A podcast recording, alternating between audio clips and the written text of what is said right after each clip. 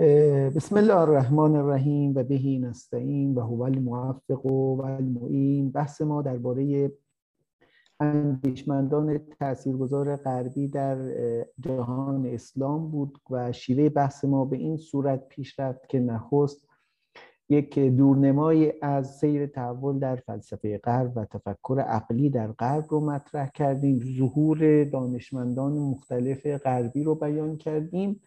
و بعد هم شروع کردیم به تمرکز بر جهان اسلام و آن هم از خلال اندیشمندان اسلامی که متأثر از جهان غرب بودند و چگونه جهان اسلام رو تحت تاثیر خودشون قرار دادند با در جلسه گذشته توضیحاتی درباره اندیشه جناب آقای دکتر علی شریعتی بیان کردیم. این جلسه بنا داریم به سراغ اندیشمند دیگری برویم و طبق روال ما نخست اندیشمندان ایرانی را خواهیم گفت و سپس به اندیشمندان جهان عرب خواهیم پرداخت. دومین متفکری که در صدد ارائه بحث او هستیم جناب آقای دکتر عبدالکریم سروش هست. ایشون به عنوان یک روشنفکر معاصر ایرانی آثار متعددی نوشته و در واقع بر بخشی از جهان اسلام تاثیرگذار بوده. آقای دکتر سروش در سال 1324 شمسی در تهران به دنیا اومده و در یک خانواده مذهبی هم زندگی می‌کرده. سال چندم بود؟ هزار 1324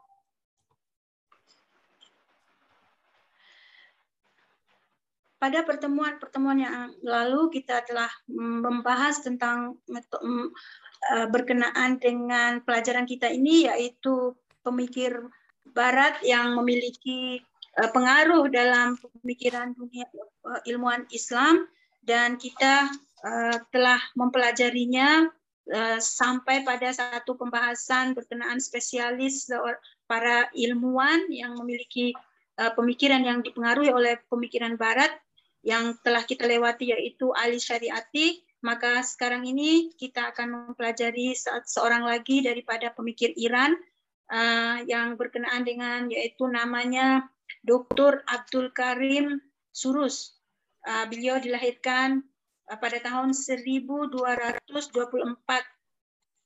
Hijriah uh, dari keluarga yang uh, agamis.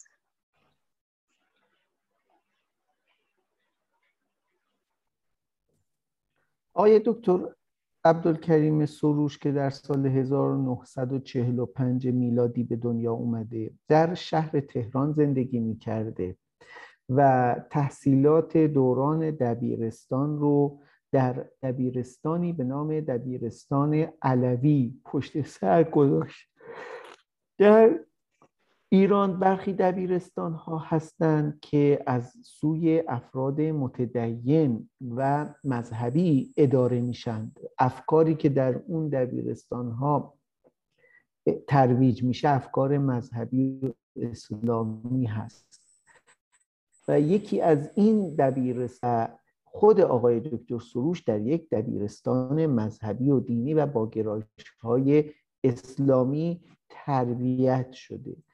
در این دبیرستان با افکار دکتر شریعتی آقای بازرگان شهید متحری و علامه تباتبایی آشنا شده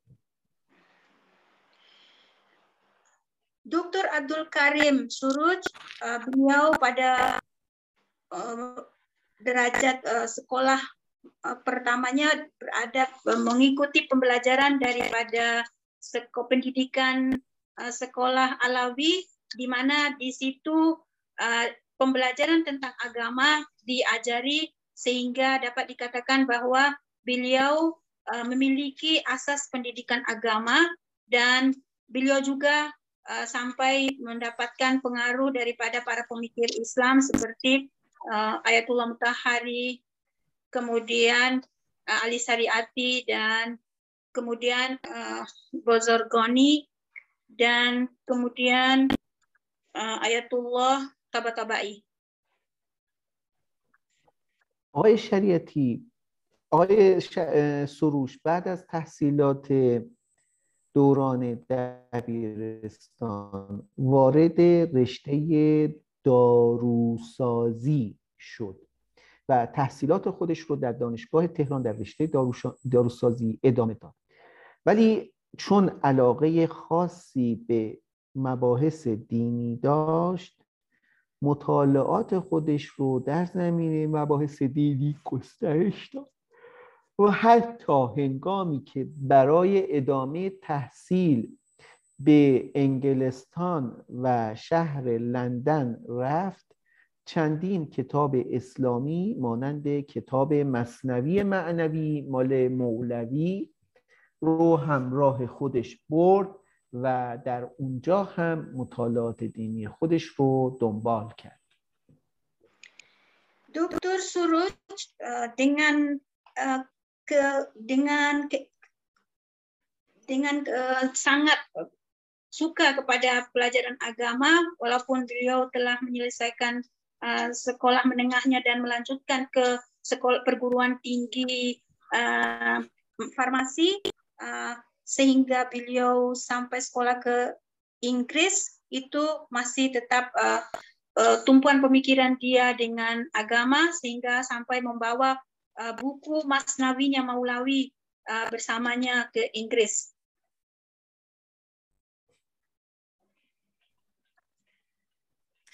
آقای دکتر سروش در انگلستان هم کارهای تبلیغ دینی انجام می‌داد و به عنوان یک دانشجوی مسلمان برخی از مراکز اسلامی رو در واقع مدیریت می‌کرد و کارهای تبلیغی در اون انجام می‌داد. و بعد از مدتی در انگلستان با بحث های فلسفه علم آشنا شد. او در این زمینه تلاش کرد یک کتاب فلسفی بیابد و با فلسفه غرب از نزدیک آشنا شود. در این میان کتاب صد سال فلسفه را ایشان یا و تلاش کرد از طریق این کتاب با آرا و افکار فیلسوفان غربی مانند فرگه مانند راسل و مانند ویتگنشتاین آشنا شود. کتاب صد سال فلسفه نوشته جان پاسمور بود. در این کتاب اشاره هایی هم به افکار پوپر صورت گرفته بود.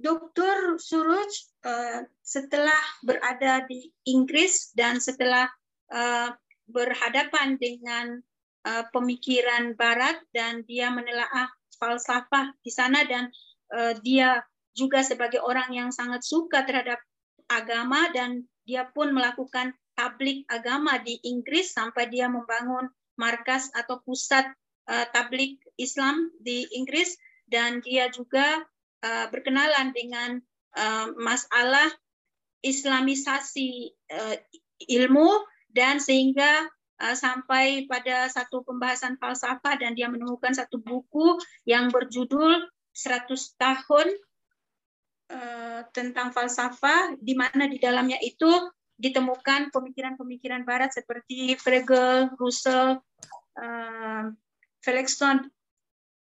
Dan buku ini di, di yang men, men, uh, menyusunnya adalah John John John Passmore. Passmore.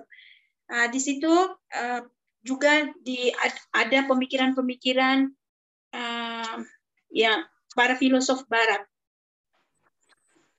وقتی آقای سروش در کتاب پاسمور با اندیشه کارل ریموند پوپر آشنا شد.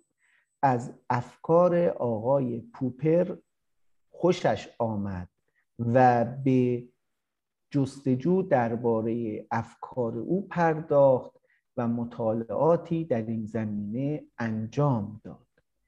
و با توجه به اینکه پوپر در دانشگاهی در لندن پیشتر عضو هیئت علمی بود. آقای سروش تلاش کرد تا در برخی محافل علمی پوپر شرکت کند. اما موفق نشد و تنها از طریق آثار پوپر افکار او را فرا گرفت. دکتر سروج setelah mengenal pemikir-pemikir barat yang ada dalam buku-buku falsafah itu dia cenderung pada cenderung suka pada pemikiran Popper Jadi dia berusaha untuk uh, mengikuti pembelajaran yang diberikan oleh uh, filosof ini yang bernama Cooper ini. Uh, sampai pada suatu tahap dia berusaha untuk memasuki majelis pembelajarannya namun dia tidak berhasil. Uh, namun melalui buku-buku uh, Cooper dia menelaah pemikiran falsafi yang ada di dunia barat. بنابراین از یک سو خود آقای سروش تصریح می کند که از آرا و دیدگاه های پوپر تأثیر پذیرفته و از سوی دیگر مطالعه آثار آقای سروش هم همین مطلب را نشان می‌دهد. بنابراین مناسب است ما نخست به آشنایی با افکار پوپر بپردازیم و سپس تاثیر آراء پوپر بر افکار آقای دکتر سروش را توضیح دهیم. Berdasarkan ini kita dapat memulai pembahasan kita berkenaan dengan pemikiran Popper supaya kita dapat membahas pengaruh pemikiran Popper yang ada pada Dr. Suruj.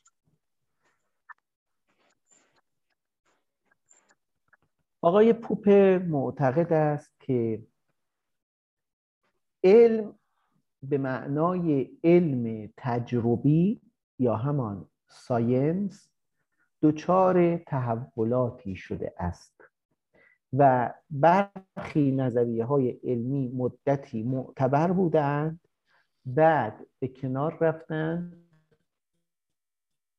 نظریات دیگری جایگزین آنها شده اند. و این نظریه های جدید هم روزگاری از بین خواهند رفت بی اعتبار خواهند شد کنار می روند و نظریه های جدیدی جایگزین می شود خود آقای پوپر معتقد است این نظریه هایی که مطرح می شود هیچگاه ارزش کشف از واقع ندارد و نسبت به واقعیت گزارشی نمی‌دهد. آنچه که به عنوان نظریه علمی شناخته می شود تنها فرضها و حدسهایی است که دانشمندان برای توضیح روابط میان متغیرها مطرح می کنند و این فرضها و حدسها سرانجام روزی باطل خواهد شد و کنار خواهد رفت. Popper, Popper memiliki keyakinan bahwa uh, ilmu sains yang sekarang dimaknakan sebagai satu-satunya yang dianggap di bawah lensa tajrubai uh, atau uh, penelitian secara his, uh, indrawi itu akan mengalami perubahan. Jadi menurut uh, kepercayaan Cooper bahwa setiap uh, uh, teori yang dibentangkan selama ini yang dikatakan sebagai teori saintis itu akan mengalami dengan berlalunya zaman akan mengalami perubahan dan akan menjadi batil. بنابراین ما در علوم تجربی هیچگاه شناخت واقعیت نداریم آنچه که هست فقط حدس است و این حدس هم حتما روزی باطل خواهد شد اما دانشمندان تلاش می‌کنن حدس های جدیدی را مطرح کنند و بر اساس حدس های جدید واقعیت های تجربی را توضیح دهند آقای سروش این حرف پوپر را بسیار جالب تلقی کرد و آن را پذیرفت. berdasarkan ini berdasarkan pemikiran Pupel bahwa kita tidak akan mampu mengenali kenyataan ini dengan sebenarnya. Jadi setiap teori yang dibentangkan untuk memahami sebuah hakikat itu akan dibatilkan oleh teori yang berikutnya. Nah, ini Dr. Suruj menganggap pandangan Cooper ini suatu perkara yang menyebabkan dia takjub atau dapat dikatakan dia sangat terpengaruh, terkesan sekali dengan pola pemikiran Popper ini. آقای کارل ریماند پوپر یک بعد دیگر را هم داشت و آن مقابله با مارکسیسم بود به بیان دیگر آقای پوپر در دوران دانشجویی خودش از مدافعان مارکسیسم بود ولی رفته رفته از آن جدا شد و به نقد و ارزیابی دیدگاه مارکسیسم پرداخت. و از آنجا که مارکسیسم را خوب شناخته بود نقدهای او نیز حاکی از شناخت دقیق او از مارکسیسم بود. بنابراین پوپر به عنوان یک منتقد جدی مارکسیسم شناخته شد Popper juga uh, dia berhadapan dengan pemikiran Marxism. Sebelumnya dia pada masa dia sebagai mahasiswa dia sangat membela uh, pemikiran Marx ini. Tetapi setelah dia mendalami buku-buku uh, atau pemikiran Marxism, uh, dia mendapati uh, banyak hal yang dianggap sebagai sudah tidak sesuai lagi untuk digunakan dan dia akhirnya menjadi orang yang mengkritisi tajam terhadap pemikiran Marxism. همان گونه که میدانیم در اروپا در دوره از تاریخ مارکسیسم بسیار گسترش پیدا کرد به گونه ای که دولت مردان غربی بسیار از گسترش مارکسیسم واهمه و ترس داشته اند. به ویژه آنها نگران بودند که مارکسیسم در ذهن نخبگان و اساتید و دانشجویان دانشگاه نفوذ کند.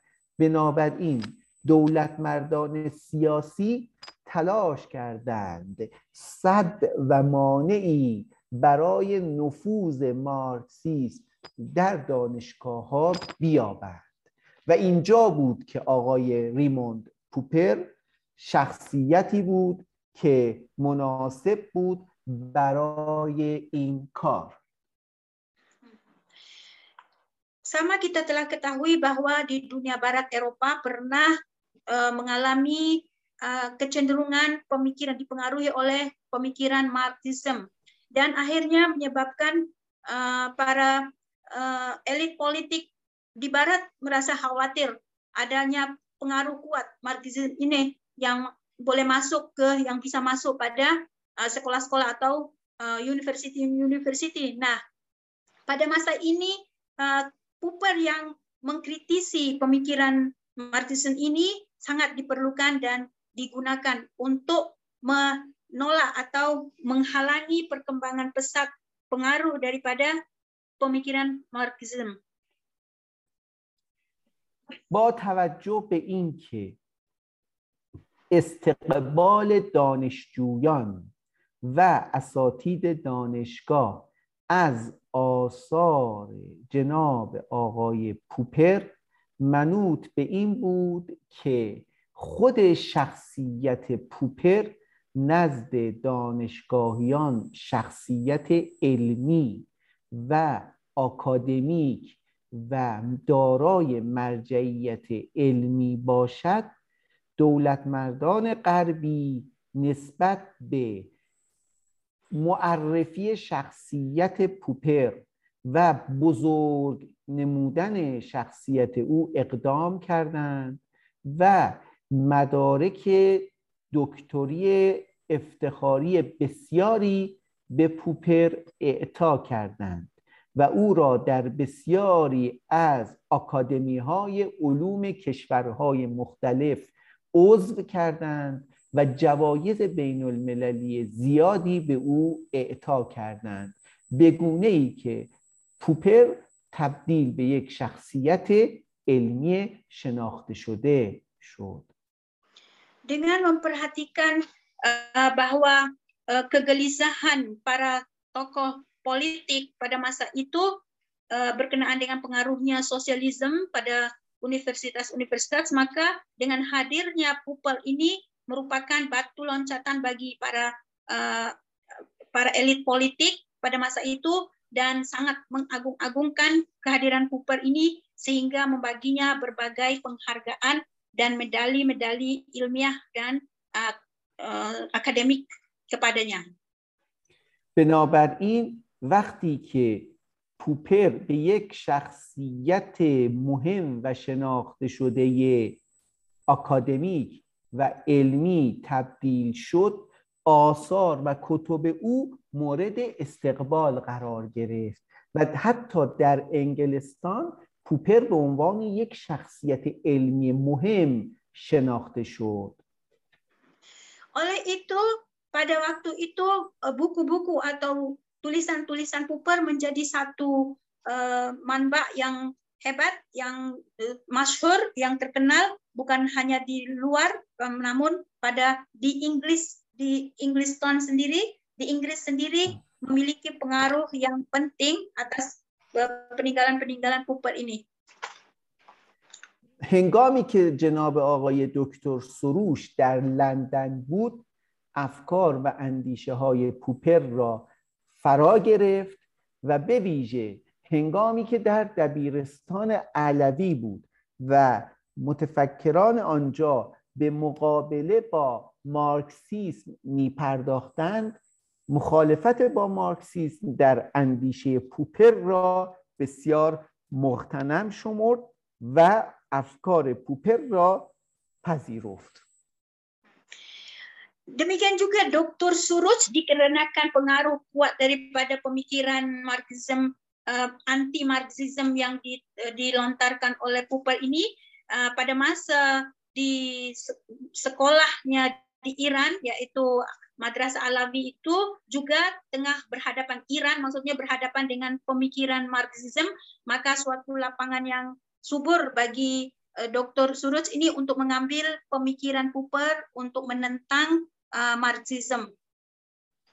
این یک قسمت از افکار آقای سروش بود یک قسمت دیگر تأثیر پذیری او از متفکران اسلامی مانند غزالی، مولوی، فخر رازی و دیگران است که الان می‌خواهیم به آن بپردازیم پیش از توضیح آن اگر سوال و نکته دارید مطرح فرمایید itu satu bagian daripada pemikiran uh, Dr. Suruj yang dibawa pengaruh pemikiran uh, ilmuwan barat namun pada sisi lain juga Dr. Suruj dibawa pengaruh uh, ilmuwan Islam yaitu seperti Ghazali, Maulavi, Fakhrul Razi namun kita akan membahasnya setelah kalau ada kawan-kawan, teman-teman ada yang ingin mengajukan pertanyaan sampai di sini dipersilakan.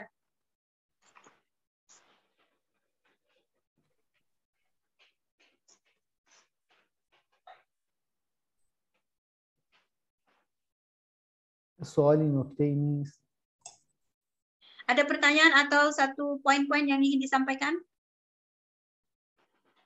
Man, Ustaz. در خدمت Assalamualaikum warahmatullahi wabarakatuh. Waalaikumsalam warahmatullahi wabarakatuh. Ya, um, my questions is uh, pertanyaan saya. Um, apa yang Dr. Suruz uh, kritisi dari Marxism? Uh, sebagaimana saya uh, sedikit banyak uh, membaca tentang Marxism, um, uh, ada sisi metode yang uh, baik dalam Marxisme dalam uh, melihat uh, uh, sebagai sebuah metode dalam melihat sejarah. Material uh, um, Marxisme kan uh, berbicara soal uh, materialisme historis. Uh, historis.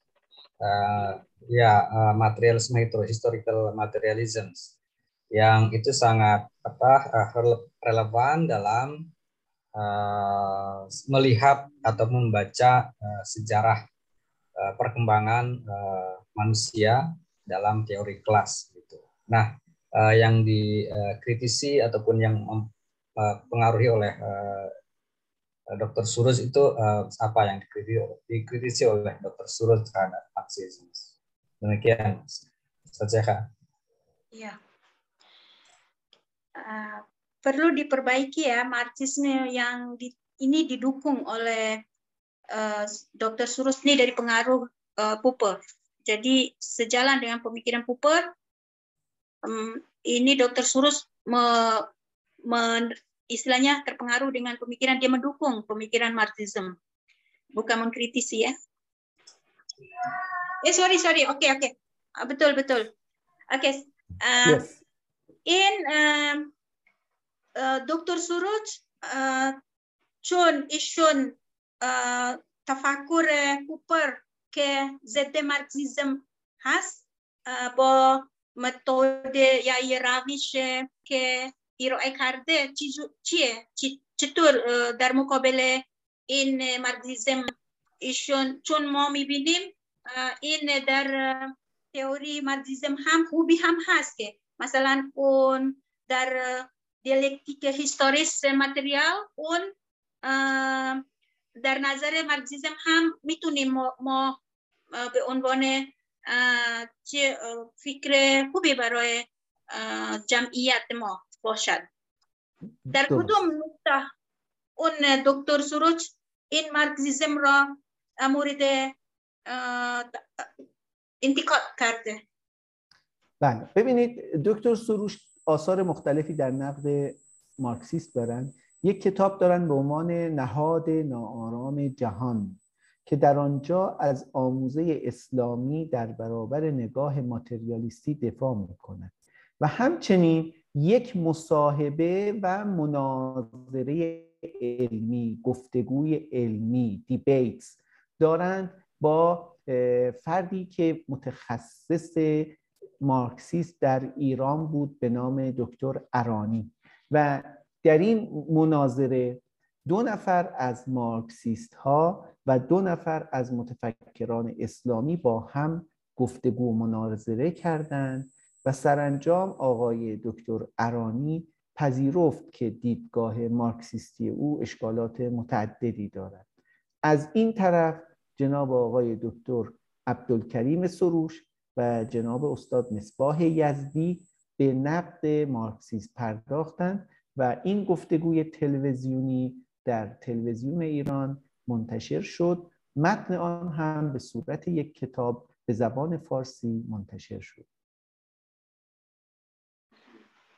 Baik, uh, dalam uh, uh, peninggalan uh, Dr. Suruj uh, ini juga memang pernah ada buku beliau yang berkenaan dengan pembelaan dia terhadap uh, materialistis, kemudian uh, ber, pernah terjadi uh, dialog antara uh, dalam satu episode uh, televisioni di mana didatangkan dua pemikir uh, mat, uh, Marxism dan uh, dua pemikir Islamik uh, di mana di dalam di situ terjadi dialog yang pada akhirnya uh, pandangan Ayatullah Misbah jadi Ayatullah Misbah uh, mewakili pemikir Muslim uh, justru ada memberikan penerangan manfaat daripada uh, pemikiran Marxism ini.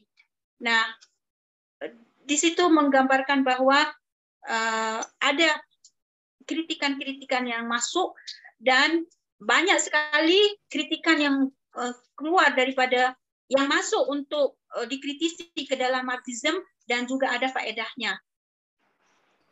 از آن گذشته من در یک جمله خلاصه نقد پوپر به مارکسیسم را عرض می کنم و به ادامه بحث می پردازم.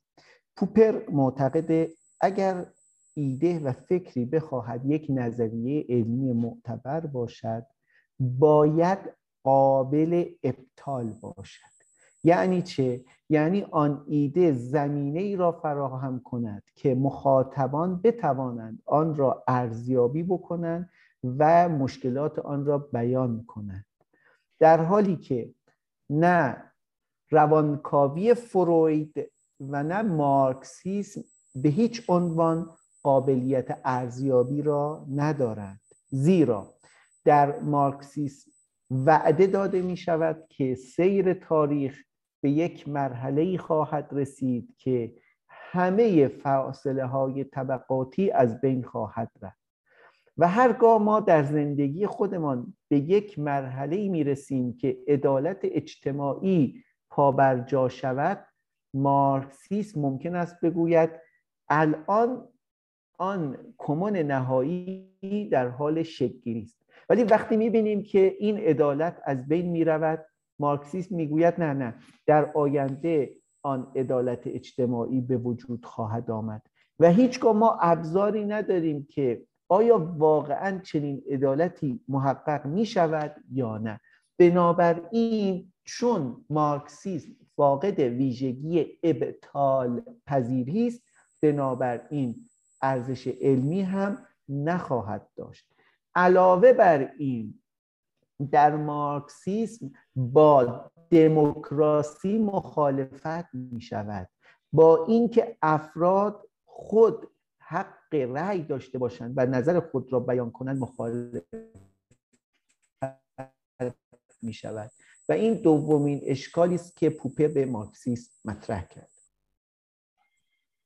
Poin-poin sebagai kritik kritikan uh, Popper terhadap pemikiran Marxism uh, ada dua poin yang bisa kita uh, bentangkan. Salah satunya yaitu di mana uh, setiap pandangan itu baru di, dapat dikatakan ilmiah apabila dia dapat menerima uh, pembatalan. Uh, dalam arti sekarang ini uh, Marxism mempunyai pandangan bahwa Uh, kepentingan untuk menegakkan keadilan sosial. Namun setelah uh, dibentangkan dalam masyarakat, uh, kelihatannya tidak tampil keadilan itu, sehingga para pemikir Marxisme akan mengatakan sekarang tidak adil, namun akan diharapkan keadilan pada masa yang akan datang. Jadi kita dapat melihat satu kondisi yang tidak dapat dibatalkan pola pemikiran Marxisme ini sehingga tidak dianggap sebagai suatu uh, metode yang ilmiah karena uh, akan selalu memberikan kemungkinan-kemungkinan uh, yang tidak memiliki kepastian. به هر حال آقای دکتر سروش در کنار اندیشه های غربی دارای برخی ریشه های تفکر اسلامی هم هست او از میان متفکران اسلامی بیش از هر کسی به غزالی ارادت دارد. ابو حامد محمد غزالی. ویژگی غزالی آن است که وی یکی از تأثیرگذارترین متفکران جهان اسلام است. به گونه ای که می توان ادوار تفکر عقلی را به دو دوره قبل از غزالی و بعد از غزالی تقسیم کرد.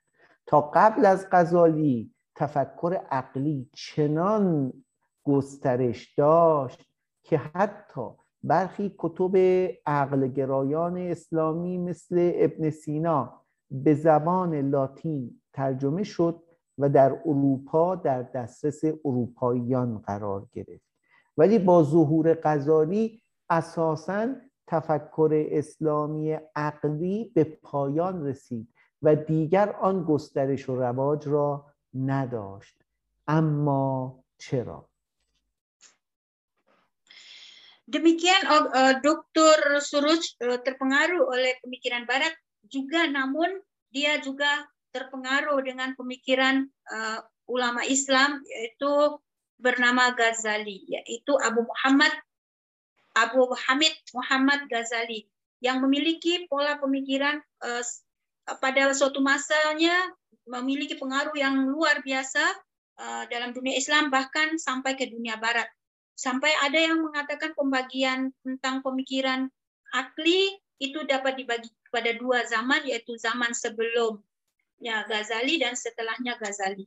Di mana selepas Ghazali pemikiran tentang uh, akli itu dianggap sebagai sudah akhir, berakhir sehingga sampai ke dunia barat.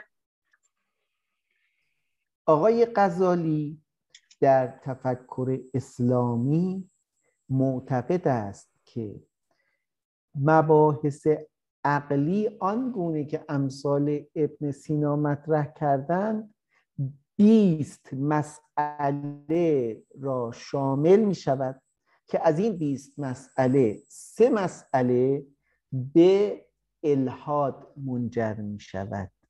و کسی که به این سه مسئله آنگونه که حکمای مشا اعتقاد دارند قائل باشد از دایره دین بیرون خواهد بود.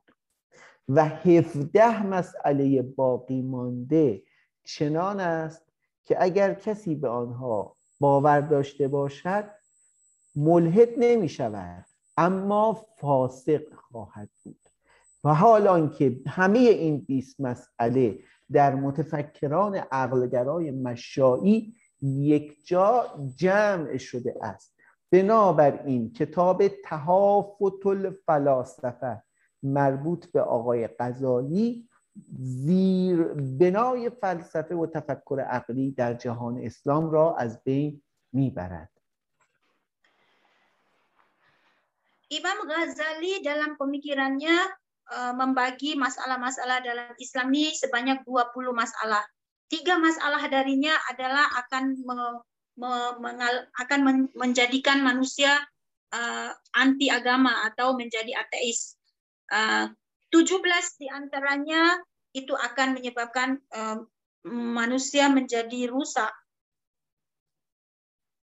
با این توضیح حتی وقتی که آقای ابن رشد کتاب تهافت و تهافت را در نقد کتاب تهافت الفلاسفه غزالی می نویسد دیگر کتاب ابن رشد تأثیر لازم را ندارد و گفت در جهان عرب اسلامی غزالی آخرین متفکر عقلی است و بعد از او دیگر متفکر عقلگرایی ظهور نکرده است.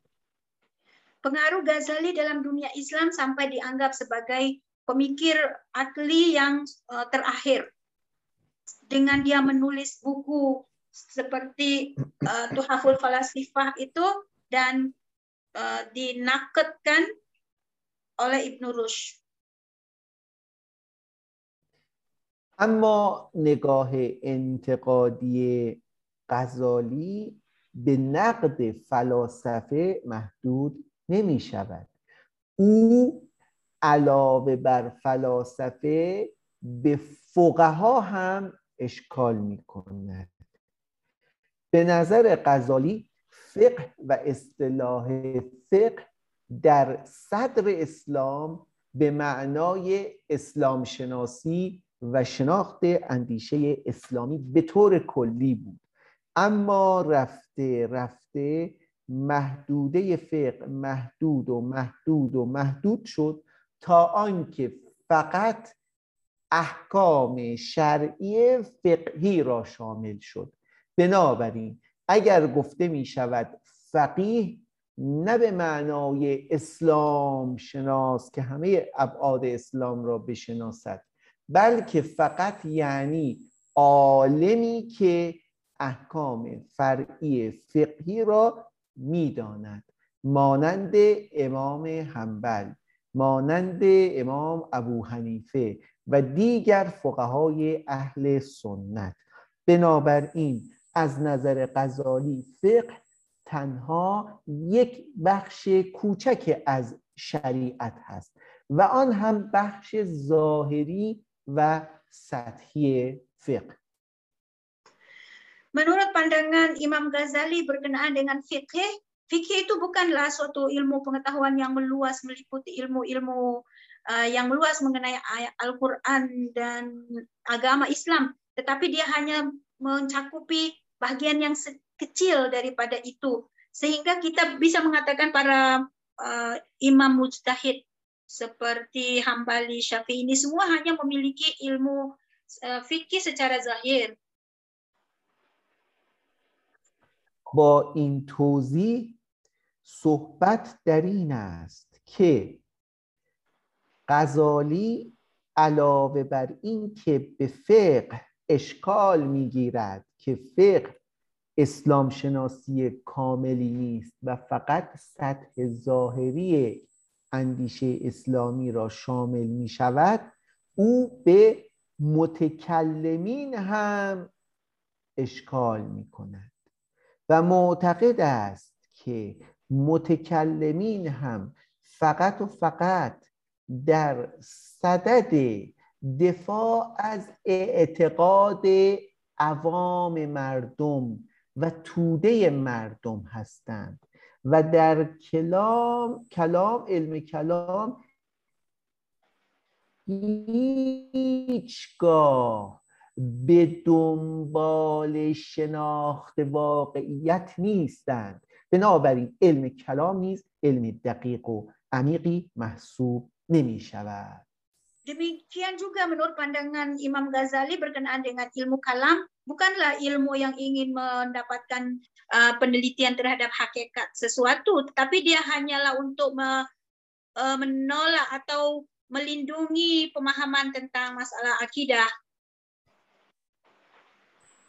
بنابراین آقای غزالی هم فقه را نقد می کند هم کلام را و هم فلسفه را. اما در مورد عرفان و تصوف داستان فرق می کند نیاز داریم تا یک توضیحی درباره غزالی و زندگی او بدهیم تا دیدگاه او درباره عرفان و تصوف آشکار شود. هنگامی که غزالی در نظامیه بغداد مشغول تحصیل بود رفته رفته دچار شک و تردید شد. شکی فراگیر که همه یافته ها و اندوخته های ذهنی غزالی را تحت تاثیر قرار داد. غزالی چنان تحت تاثیر شک و تردید بود که از نظامیه متواری شد و به سیر و سلوک پرداخت تا آنکه سرانجام مکاشفات و شهودهای عرفانی او را از گمراهی نجات داد. بنابراین غزالی پی برد که راه غلبه بر شک و تردید دستیابی به مکاشفه و شهود است Ghazali bukan hanya dia mengkritisi tentang jadi ada tiga ilmu yang telah dikritisi oleh Ghazali yaitu ilmu fikih, ilmu kalam dan ilmu falsafah. Dari itu dia uh, setelah mempelajari ilmu tentang agama yang berakhir pada kondisi keraguan padanya uh, dan dia menempuh uh, pengkajian tasawuf yaitu dia melalui ilmu suluk. Dia mengambil kesimpulan bahwa untuk kita menang dalam uh, dalam keraguan kita harus uh, menempuh kehidupan yang mukasyafah. بنابراین غزالی کتابی نوشت به نام المنقذ من الضلال یعنی راه نجات از گمراهی. و با این کار نشان داد که علم عرفان و تصوف بر علم فقه علم کلام و علم فلسفه برتری دارد. و اگر یک انسانی بخواهد اسلام شناس باشد باید به سراغ عرفان و تصوف برود. و صرف شناخت فقه کلام و فلسفه سودی ندارد. البته غزالی با روایات هم آشنا بود.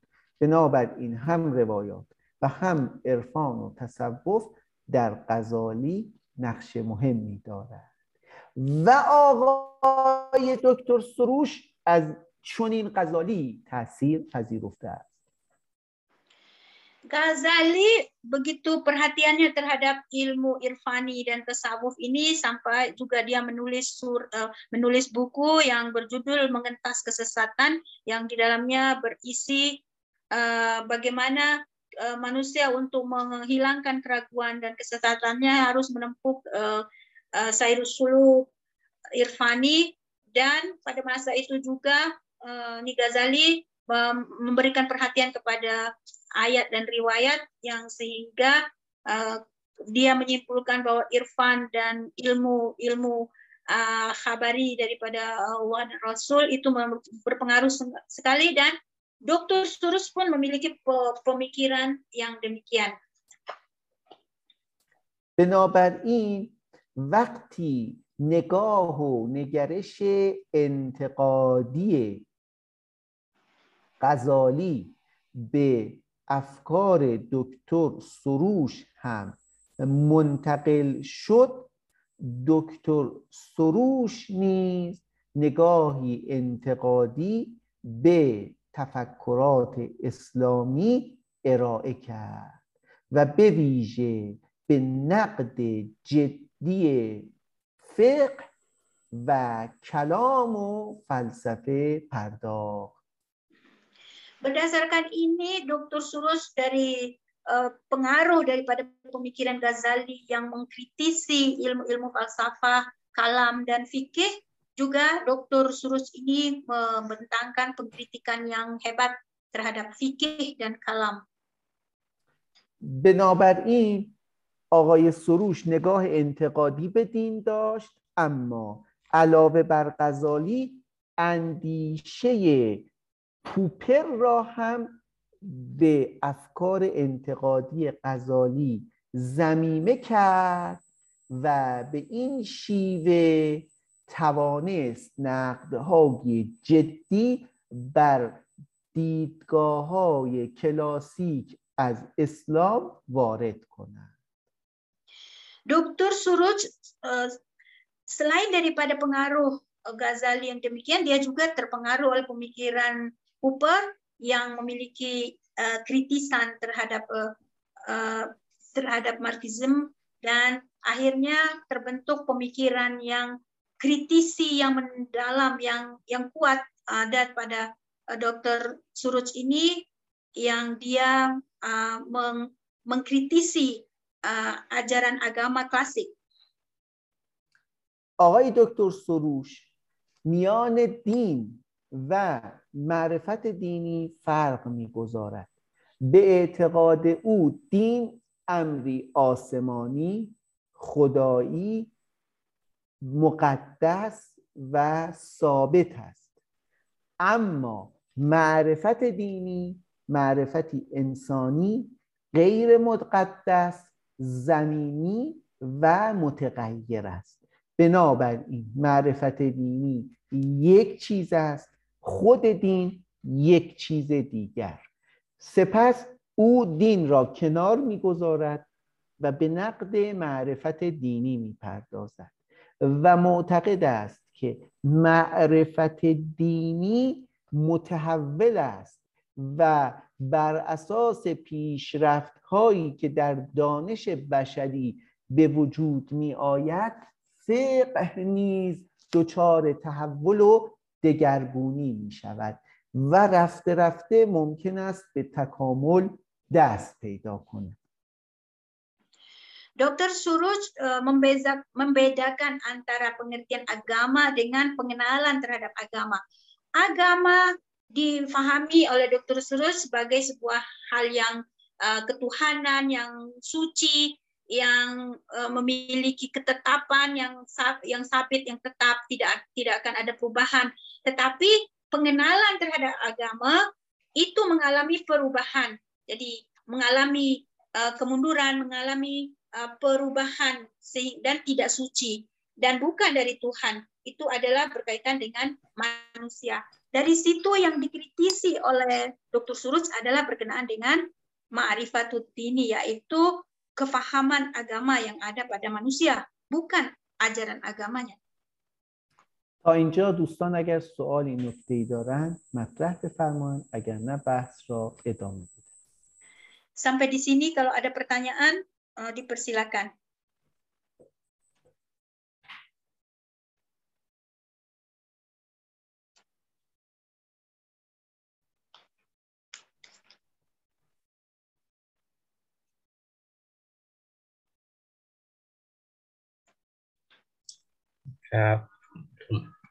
Belum belum.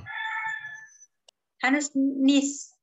سوال نیست بله. ببینید آقای پوپر می‌گفت معرفت های تجربی واقعیت نما نیستند آقای سروش تحت تاثیر افکار آقای پوپر معتقد شد. معرفت دینی هم گزارش عینی از دین نمی‌دهد. بنابراین معرفت دینی متحول است. روز به روز تغییر می کند و هیچ اسلام شناسی نمی‌تواند ادعا بکند آنچه را که من بیان می کنم شناخت خود دین است. اما همینجا جای یک سوال وجود دارد و ما باید از آقای سروش این سوال رو مطرح کنیم. درست است که دین غیر از معرفت دینی است اما آیا همه معرفت های دینی متغیرند؟ یا اینکه نه برخی از معرفت های دینی ثابتند. برای مثال اگر شما در نظر بیاورید که همه اسلام شناسان معتقدند که اسلام دین توحیدی است می‌گوید خدا یکی است. آیا اعتقاد به یگانگی خداوند معرفت دینی ثابتی است یا تغییر می کند اگر تغییر کند آیا یعنی در روزگاری اسلام شناسان میگویند اسلام دیگر دین توحیدی نیست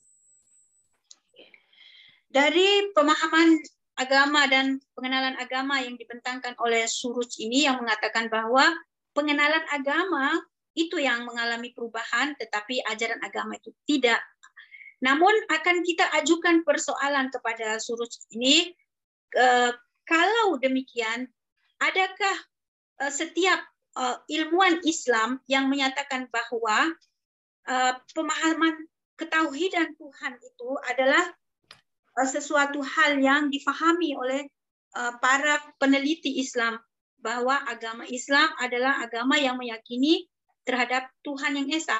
Ini adalah ma'rifat yang dimiliki oleh insan. Adakah hal ini suatu hal yang kekal atau berubah? من مثالی ذکر کنم تا روشن شود که آیا نگرش ها ذهنیت ها و فرهنگ بر فهم و تفسیر ما از دین تاثیر دارد یا نه؟ ببینید شما فردی را در نظر بگیرید که اصلا از اسلام و ادیان دیگر خبری ندارد و فقط و فقط زبان عربی را به خوبی مسلط است. اگر قرآن کریم را به او بدهیم و هیچ توضیحی درباره نویسنده آن به او ندهیم و از او سوال کنیم که این کتاب را بخوان و برای ما توضیح بده که این کتاب آیا معتقد است که فقط یک خدا وجود دارد یا اینکه این کتاب معتقد است که خدایان متعددی وجود دارند.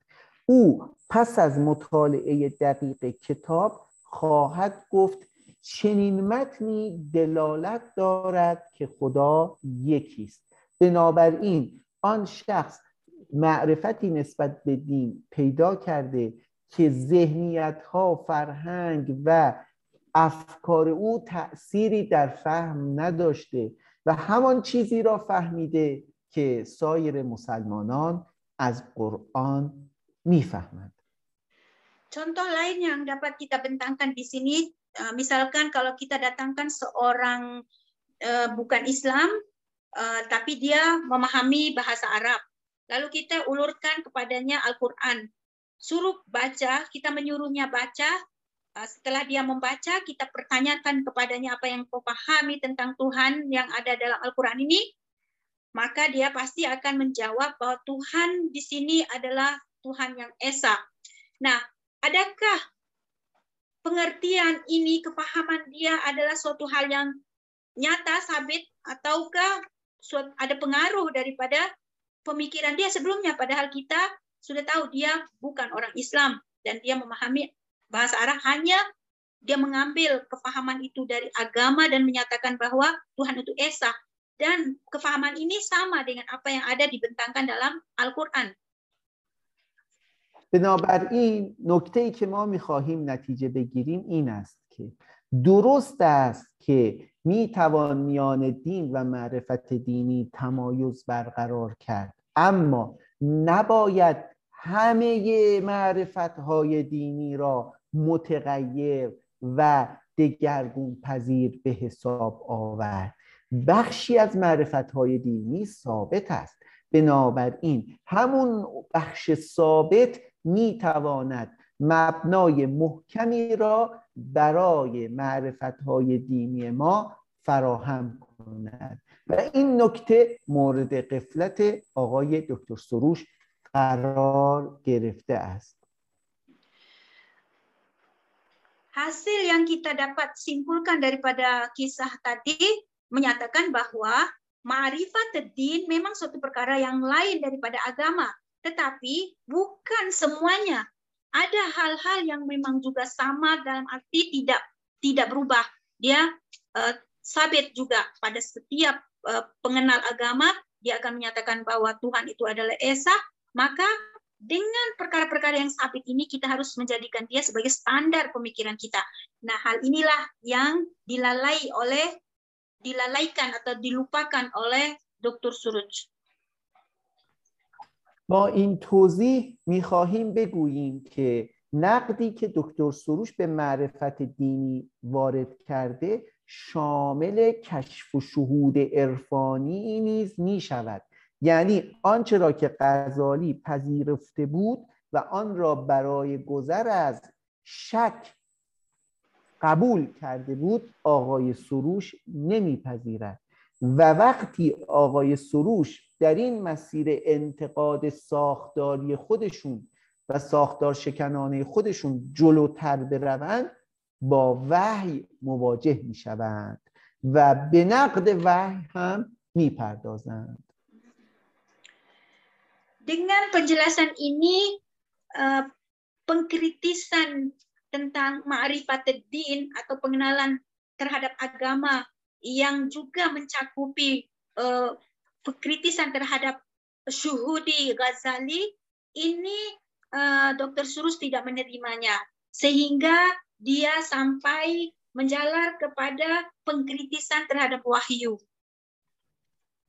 آقای دکتر سروش ادوار مختلفی از تحول فکری داشتهاند در دوره های اول وحی را آسمانی ثابت و ازلی می‌دانستند. ولی در دهه اخیر رفته رفته معتقد شده اند که وحی محصول ذهن پیامبر است. بنابراین وحی دیگر بریده از آسمان و خداوند است و فقط و فقط ذهنیت پیامبر است که وحی را ارائه کرده بنابراین با این تغییر نگرش در آقای سروش می‌بینیم که دین اساس وحیانی خودش را نیز رفته رفته از دست می‌دهد Dr. Soros pada periode mengalami uh, pergantian pertukaran pemikiran pada awal pada dekade awal pemikiran dia menyatakan bahwa wahyu itu adalah suatu hal yang suci datang daripada Tuhan tetapi pada dekade kedua pemikirannya beralih pada menyatakan bahwa wahyu itu hanyalah uh, jelmaan daripada uh, Rasulullah sendiri yaitu uh, dia tidak meyakini sebagai hal yang suci dan adalah suatu ide-ide daripada Rasul sendiri. Oleh karena itu, dia berdepan dengan pengkritisan terhadap agama, asas agama Islam. هنگامی که از آقای سروش سوال شده بود که شما چه نکات جالبی را در آقای پوپر و افکار او مشاهده می کنید او ادعا کرده بود که پوپر ترکیب هیوم و کانت است و این ترکیب به نظر من ترکیب جالبی است و خود آقای سروش افکار خودش را به گونه ای سوق می دهد که به واسطه پوپر متأثر از هیوم و کانت خواهد شد و می‌دانیم که با پذیرش نگاه کانتی و هیومی دیگر نمی‌توان به نحو معقولی از اندیشه دینی دفاع کرد Ketika di soal dipertanyakan kepada Cooper uh, apa pandangan kau terhadap uh, ditanyakan kepada Dr. Surus tentang pemikiran Cooper, dia menyatakan bahwa Cooper telah menggabungkan pemikiran Hume dan uh, Hegel. Nah, nah ketika kita Hume, mengetahui Kant. Hume dan Kant. Nah, ketika pemikiran Kanti ini e, menjadi asas pemikiran Dr. Suruj, maka tidak ada tempat lagi uh, agama di dalamnya. خب اکنون یک سوال مطرح می کنیم و آن این است که افکار و اندیشه های هیوم و کانت خود شکن است. یعنی خودش را نقض می کند self-contradictory self-contradictory به این معنا که وقتی هیوم و کانت معرفت را ارزیابی می کنند و آن را غیر یقینی می شمارند یک سوال می توان مطرح کرد. که خود کانت و هیوم آیا معرفت می‌خواهند به ما بدهند یا نه؟ اگر در صدد ارائه معرفت به ما بش باشند سخنان خودشان نیز دچار تردید و شک خواهد شد. Kita bisa mengajukan pertanyaan kepada para pemikir ini kepada Hume dan Kant yang me, yang menaket yang mengkritisi tentang adanya uh, uh, makrifat makrifat maka uh, kita dapat melihat uh, dan Hume ini telah memilih Hume dan Kant ini memiliki pola pemikiran yang di mana uh, dia menentangi pemikiran dia sendiri. Yaitu kontradiksi ada pemikiran yang kontradiksi di dalamnya. Di mana dia tidak dia mengatakan bahwa marifat itu uh, mengalami perubahan. Tetapi apa yang sekarang dia berikan kepada kita pengertian ini juga sebuah marifat. خب اگر دوستان سوال و نکته ای دارن مطرح بفرمایید. Jika kawan-kawan ada pertanyaan atau poin-poin yang bisa dibentangkan dipersilakan.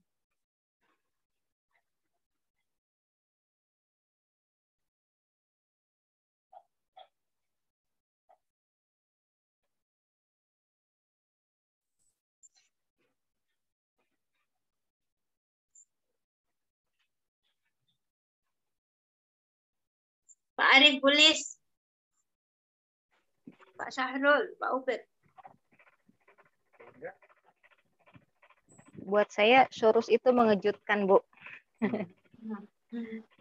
Bareman, Sin Surut, Dr. Surut, tajuk obar ya? Hmm. Cero, asce jahat. Asce dari segi apa? Ya, karena ada perubahan yang sangat signifikan dari misalnya pemahaman agama yang apa yang apa, klasik itu yang kemudian menuju pemahaman yang agak sekular gitu kan agak چون تغییرات در تفکر ایشون از اون موقع که ایشون متدین بوده تفکر دین قبول کرده و عوض کرده و مثل که زید دین میمونه بله برخی از متفکران اسلامی به او اشکال کردن و گفتن این افکار با اندیشه اسلامی سازگار نیست. ولی به هر حال بنای ما این بود که تأثیر پذیری متفکران جهان اسلام از اندیشمندان غربی رو بیان کنیم و از این رو به سراغ جناب آقای دکتر سروش رفتیم. memang sebagian daripada pemikir Islam bertentangan ada tidak memiliki apa sinkron dengan para pemikir Islam uh, Dr. Surus ini. Uh, kita sebenarnya sedang membahas uh, para pemikir Muslim yang telah dipengaruhi oleh uh, pemikiran Barat. Itulah yang kita bentangkan uh, salah satunya ini sekarang adalah Dr. Surus.